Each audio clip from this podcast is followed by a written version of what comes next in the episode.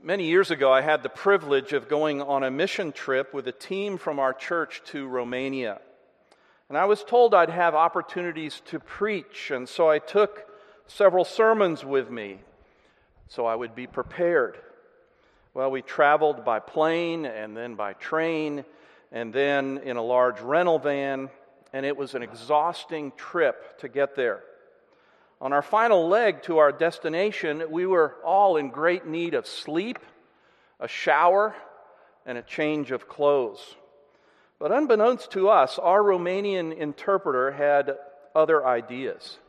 He wanted to give us a unique experience, and so he had the driver stop at a church, a church where there was a wedding taking place at that very moment.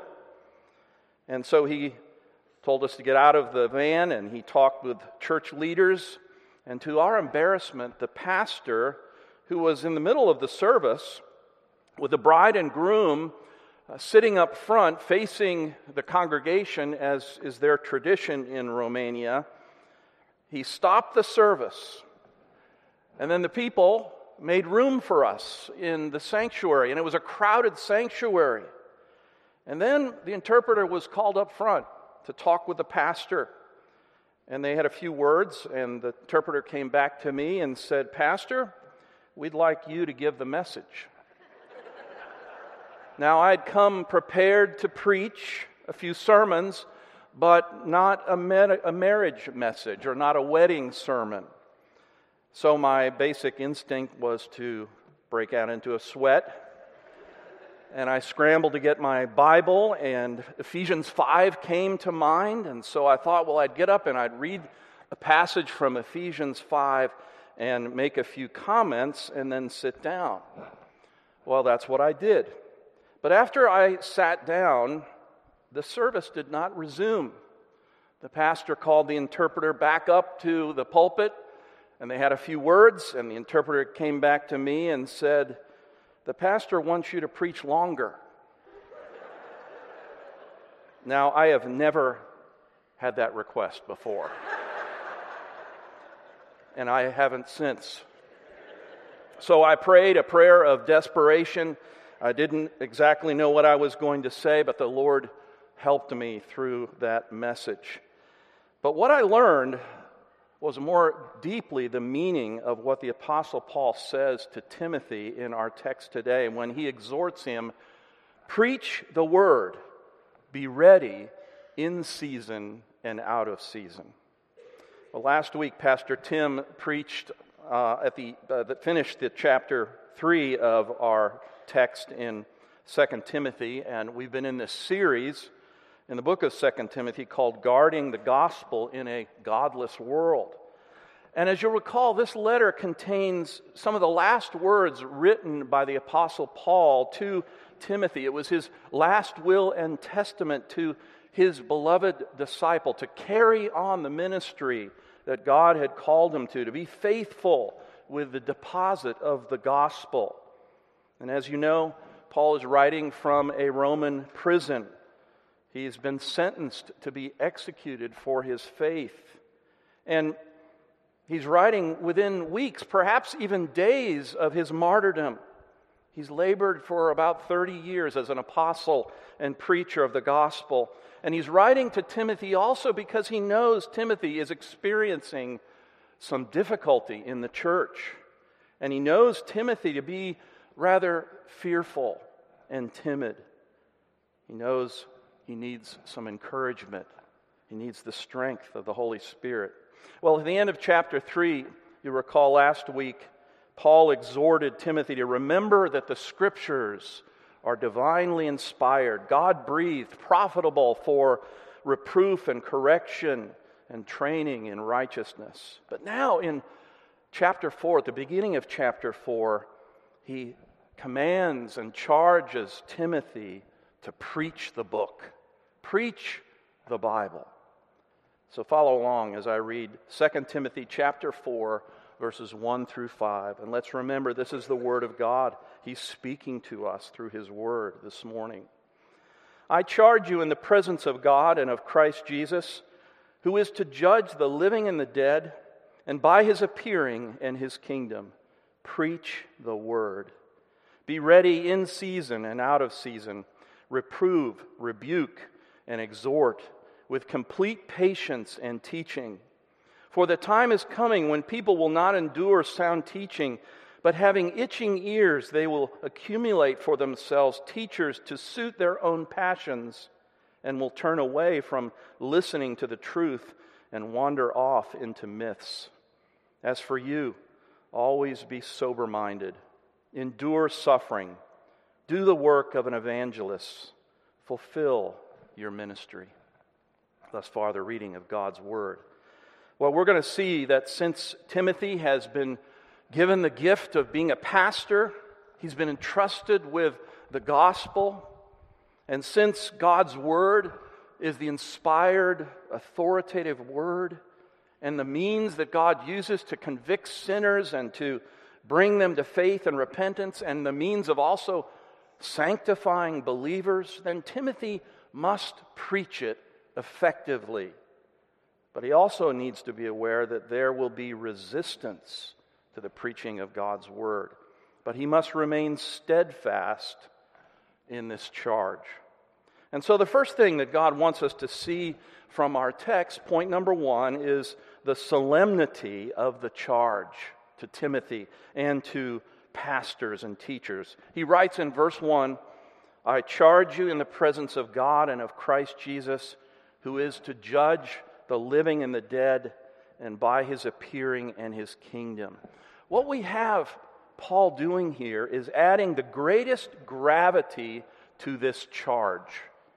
The verb charge in the Greek is a legal term.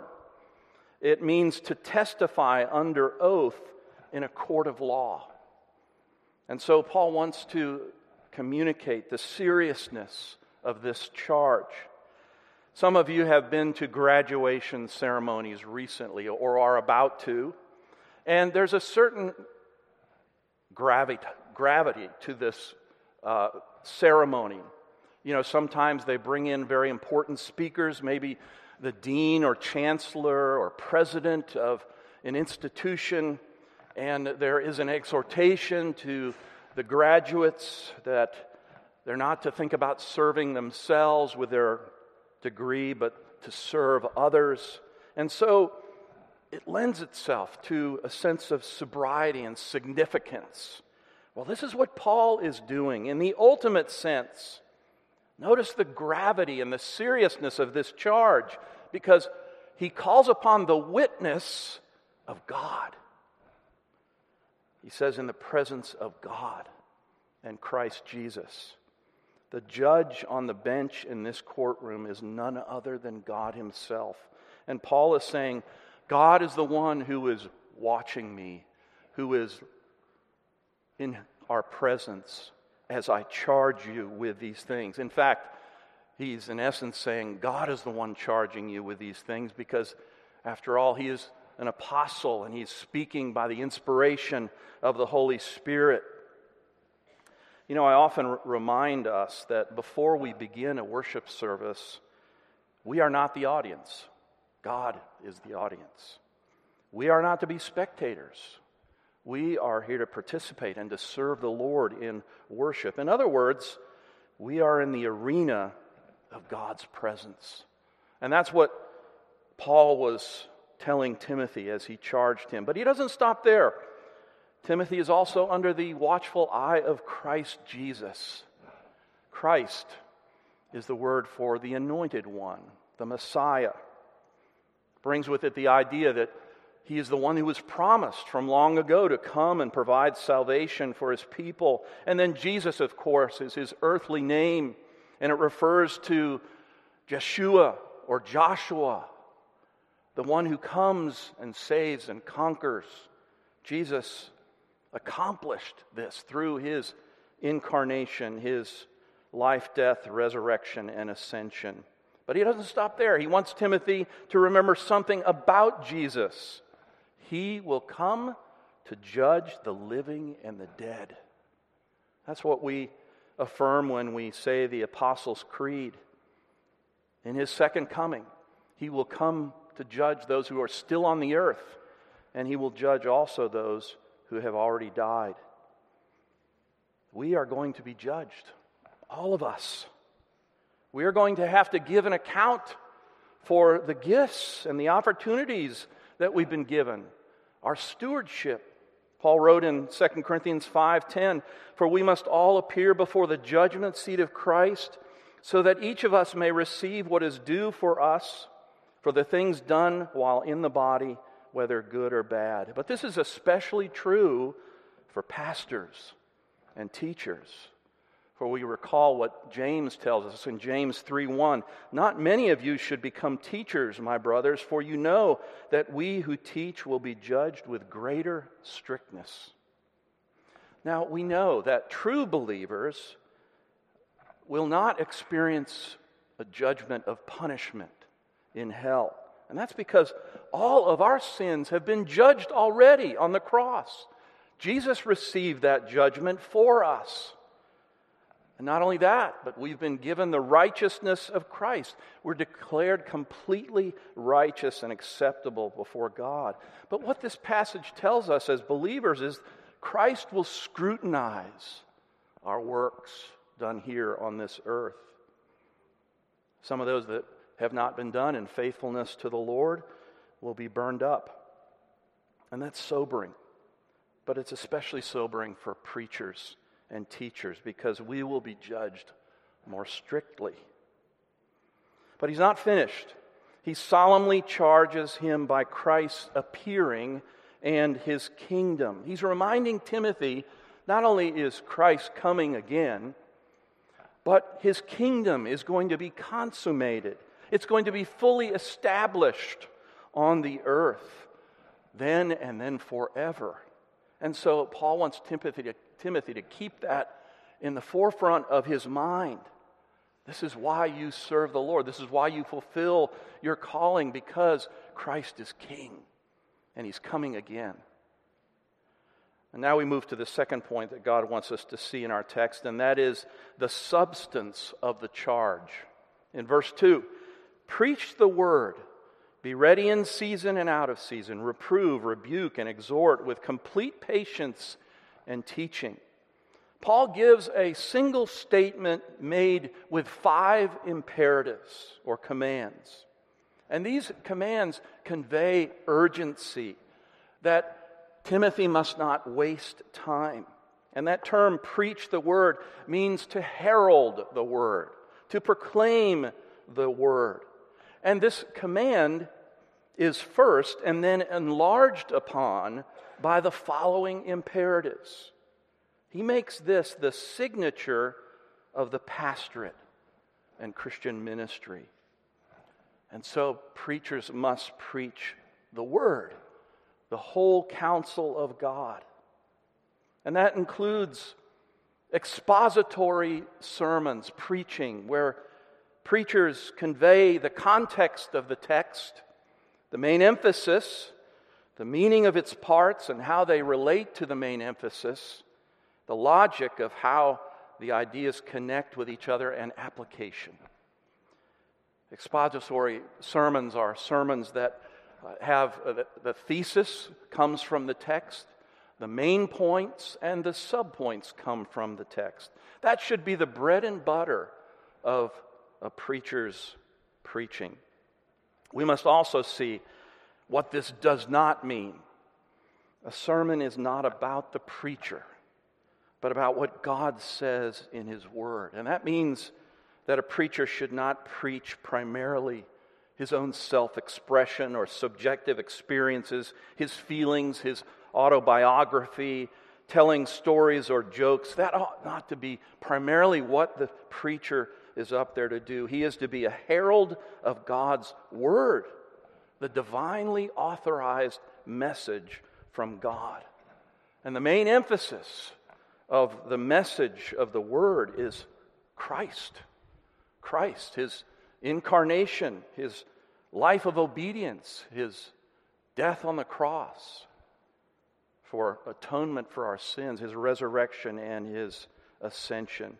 You see, there's nothing more urgent in all the world than the saving and caring for souls through the public proclamation of God's word. But secondly, Paul expands the thought by saying he must be prepared in season and out of season. That is whether it is convenient or inconvenient, a pastor should preach. You must not reserve preaching for only when you feel like it or when you feel psychologically ready. No, you must be available to preach at all times. And then the next three commands regarding the preaching of the word form a whole group. As the pastor preaches, he must reprove, rebuke, and exhort. Reprove means to convince someone of error by logic or evidence so that a person corrects course. And this is primarily oriented to the mind.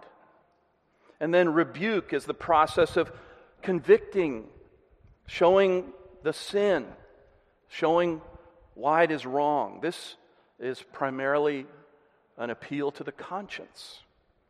And then finally, there is exhorting. This means to encourage, encourage with admonition.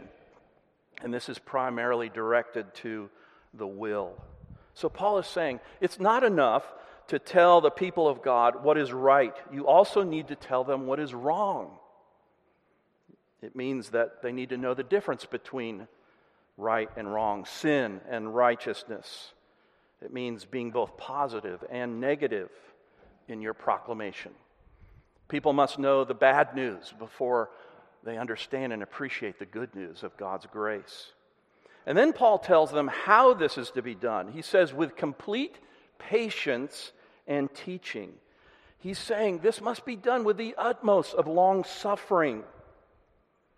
Patience demands self control of one's emotions, not getting frustrated when people don't completely understand or get it the first time or the second time or even the third time.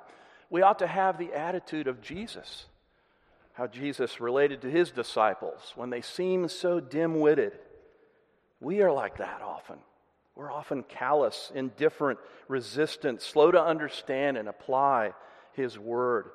And you see, exasperated pastors and teachers win no one, they actually alienate many. And we must never resort to the use of human pressure techniques or attempt to contri- contrive a decision from someone. I remember when I was a college student, a famous evangelist came to visit our campus. And so we got a group of people to go and hear him. And he started off fine. He gave a, a, very amazing testimony, and then he shared the gospel. But then, after he made an altar call, he got very frustrated because no one responded. No one came forward.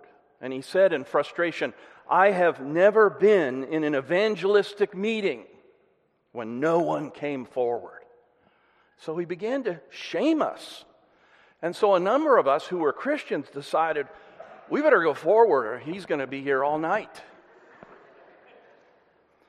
Preachers and teachers must be patient. And they can be patient knowing that it is God, by His Holy Spirit, using the Word that brings about transformation and change in people's thinking, in their hearts, and in their behavior. And this word for teaching is where we get the word doctrine, doctrine. And it refers to sound teaching, sound doctrine from the scriptures. Well, the third main point that God wants us to see from our text is the situation of the charge. Verse 3 Why then must Timothy preach the word with such urgency and diligence? Well, the situation that he was experiencing Edwin, and would experience in an even greater way in the days to come was that people will not endure sound teaching. People will not want to hear sound biblical expository preaching and teaching from the Word of God. Dark days were coming, Paul is telling Timothy, when people will consider it intolerable. Well, we are still in the last days, aren't we? We remember that uh, the last days are those days from when Christ first came here to when he returns. And we can certainly see that there are seasons of greater difficulty for Christians and for the preaching of God's word. And I think we're seeing that in our own society. There is a growing antagonism against biblical Christianity and preaching. But then Paul gives a more in depth answer as to why people will not endure sound teaching. We'll look at the second half of verse 3 and then verse 4. But having itching ears, they will accumulate for themselves teachers to suit their own passions and will turn away from listening to the truth and wander off into myths. In other words, it's not a problem with the herald necessarily, and especially not a problem with the word and the good news of the gospel. No, it's a problem with those, some of those hearers who are fickle people they have ears that are itching. That word literally means tickled. They have an irritating desire, a craving for teachers to scratch where they itch. And Paul says they accumulate. That word means heap up. They heap up many teachers to meet those desires, those passions, instead of meeting their real spiritual needs with the life giving doctrines of God's Word and the gospel. Don't we see this today? People flocking to churches and celebrity pastors who entertain, who provide self help, who make promises for prosperity, who preach a social gospel, who explain away unpopular biblical teachings on sex and marriage and gender and God's judgment and atonement for sins. You know, God spoke to this tendency back in the Old Testament uh, when He spoke about the rebellious Israelites. He spoke through Isaiah 30, verse 9. For they are a rebellious people, lying children, children unwilling to hear the instruction of the Lord, who say to the prophets, Do not prophesy to us what is right. Speak to us smooth things. Prophesy illusions. Leave the way. Turn aside from the path. Let us hear no more about the Holy One of Israel. What is to be Timothy's resolve in the midst of this growing trend of religious people, even professing Christians, turning away from sound preaching and wanting something sensational, wanting something fascinating, wanting, wanting something scintillating? wanting myths instead of the truth. Well, our fourth, our fourth point that God wants us to see from our text is the steadfastness of the charge. Paul says in verse 5 As for you, always be sober minded, endure suffering, do the work of an evangelist, fulfill your ministry. We can imagine it would have been very tempting for timid Timothy to just give up to stop preaching when the fickle people start rejecting his preaching. But Paul gives him an emphatic, as for you. In other words, he's saying, you ought to be different. Your ministry ought to be a contrast to what they are doing. You're not to be swayed by them, but you're to double down. You're to stay the course. He's not to take his cues from the prevailing itches of the day. Timothy is to be steadfast, always continuing in four things. Did you notice them?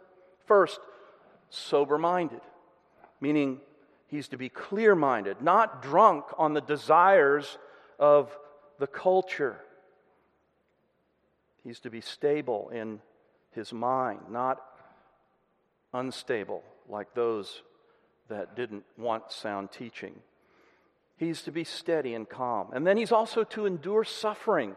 You see, going against the grain of those who don't endure sound teaching and preaching from the Word of God and being unwilling to compromise on biblical truth will bring suffering. And pastors must be perfectly willing to bear ill treatment whenever it is his lot to suffer. And then Paul says, do the work of an evangelist. What does this mean? Well, it doesn't mean the, the modern view of an evangelist, I don't think. I think it refers to the fact that pastors are to share the gospel whenever they have an opportunity, but particularly as they preach and teach the Word of God. See, he's exhorting Timothy to make the preaching of the good news his life's work. And above all, faithful preaching will consistently proclaim Christ the person and work of Christ, the necessity and the sufficiency of his work of redemption for their salvation and his work of purifying them for their sanctification. And then Paul exhorts him to fulfill your ministry. I have a little accountability card that I've been carrying around in my pocket or now on my smartphone for years. And it's uh, something that my accountability pastor friend and I ask each other these six questions. And one of those questions is Have you fulfilled the mandate of your calling this week? And to be honest, that's always the most difficult question to answer in the affirmative. But it's something that we all ought to strive for to fulfill our calling, to fulfill the ministry that the Lord has given to us. Fulfill means to fill it up, to perform it, to fully carry it out completely, having nothing undone, to execute tasks with the highest of standards and fidelity to Christ. It's a call to complete vocational faithfulness rather than a minimalist mentality of a hireling. And ministry is the word diakonia, where we get our term deacon. It means servant or service. And so we are to fulfill our service to the Lord and persevere until it's accomplished, even unto death. And so we've seen in this text here the solemnity, the substance, the situation, and the steadfastness of God's charge to Timothy and to all pastors and teachers in the church. Well, you might be sitting there thinking, okay, but what does that have to do with me? How does this impact my life? Well, let me give you four takeaways from this text, four application points. You see, since God commands pastors to preach the word, and we know that this always includes the message of the gospel, the good news, I ask you, have you heard and responded to the preached word?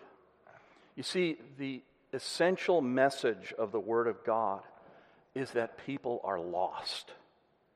People are without hope apart from receiving the saving work of Jesus Christ by faith alone. The Bible says we're all sinners. We've inherited a sinful nature we actively and passively violate God's holy commandments, the Ten Commandments, in thought, word, and deed.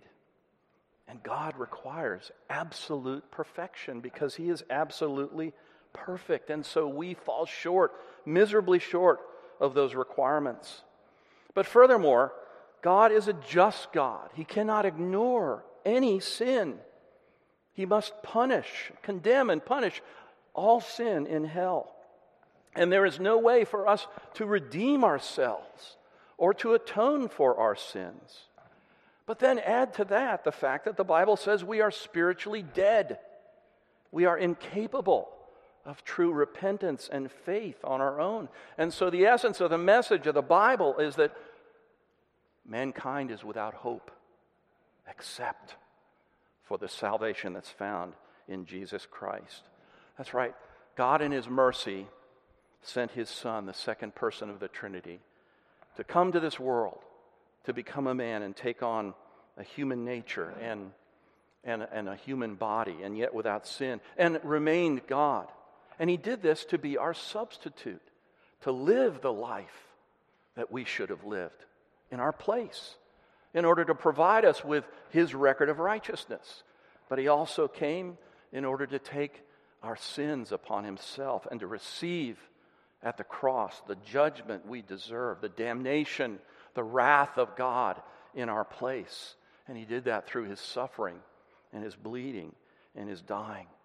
And then he rose from the dead on the third day to vindicate himself, to proclaim that he was and is God, the Messiah, and that he did have victory over death and sin and the devil for us, and that the Father accepted his work of obedience for our salvation.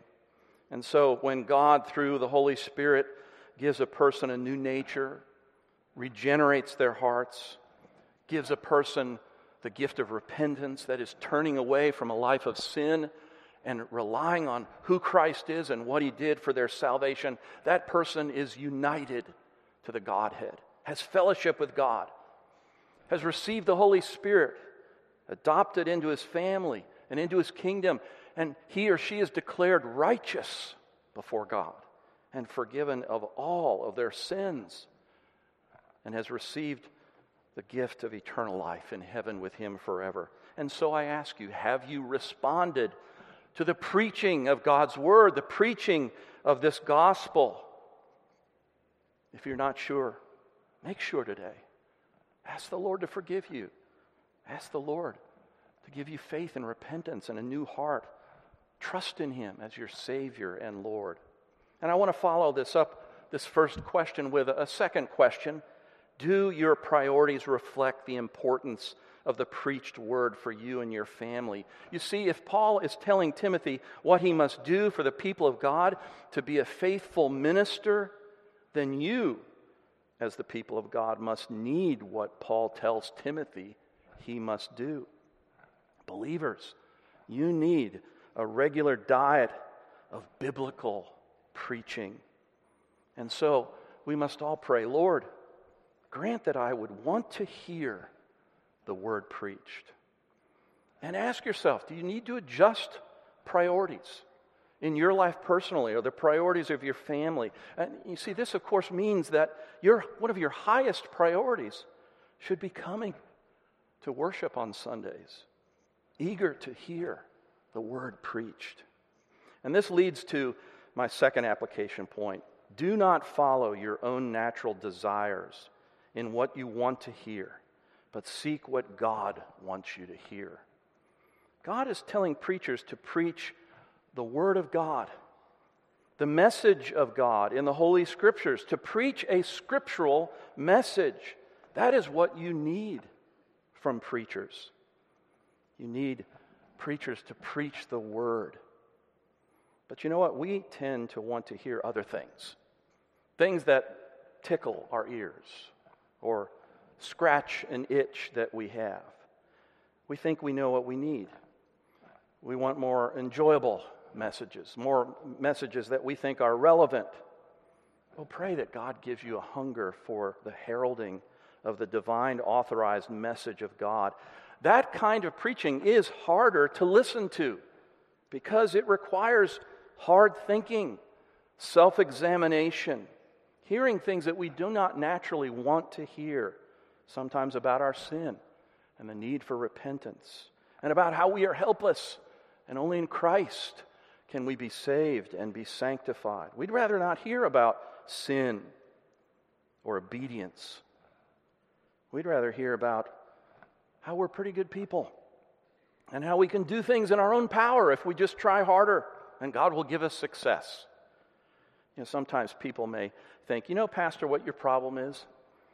You're answering questions no one is asking.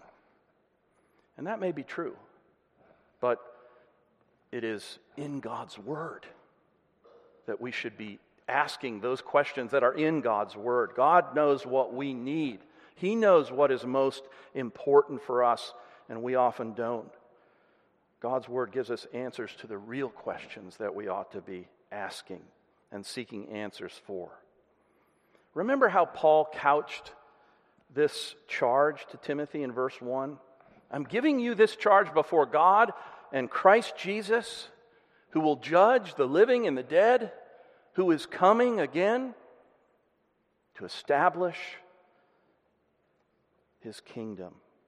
Well, Timothy was to keep all of that before him as he went about his work. Now, most of you are not called to be preachers, and maybe not even teachers in a formal sense, but all believers have a calling. We're called to glorify God in our roles, in our responsibilities, in our jobs, in our families, and in our service to Christ in the church. And so we need to keep this big picture before us. So the third application point is do what God calls you to do, knowing He is your audience. And Jesus is returning soon as judge to consummate His kingdom. We're all in the arena of God's presence in what we are to do. That's the big picture. We have a charge to be faithful to fulfill the ministry that God has given each of us. We're to seek his kingdom first, as Jesus says in Matthew 6:33. Colossians 3:23, whatever you do, work at it with all your heart as working for the Lord and not for man. What causes us to want to do this? Well, we're to live in light of his lordship and his kingship because we are part of his kingdom now. We're part of his family now. We have the Holy Spirit within us. We have a new nature that's being sanctified. And we've received the free grace of God in Jesus Christ. So that compels us to want to use our gifts and our talents and our opportunities and our roles to serve the Lord, to bring glory to Him. God is our audience. Jesus is coming again. Finally, we've been, made, we've been made aware in this text the sobering charge to preachers. We will be held to a stricter judgment. So please pray for your preachers. Recognize this is their calling. Pray for them to be faithful regardless of the pressures of the world. Pray that they would fulfill their ministry. And I'll have to say, and I think I can speak for the rest of the pastors here at Carriage Lane, we are truly blessed to be in a church of people who want to hear the preached word, who, who think about the worship service and God's word when it is read and prayed and sung and preached. So we are very blessed in that regard. But continue to pray that you would be eager recipients of the preached word and that we would be faithful in preaching the word and fulfill our ministry. Let's pray. Oh Lord, we thank you for this text and how it charges preachers and teachers, but all of us with the calling that you've given to us to glorify you. Oh Lord, thank you for your word. It is a great gift that you've given to us. Uh, the primary means that you use to bring us to faith and salvation, to sanctify us. Oh Lord, help us to eagerly desire it. And Lord, we pray for your Holy Spirit to bring about sanctification, bring about conversion for those here who may not know you, and sanctify those that do know you through your word. Make us people of your word, we pray in Jesus' name. Amen.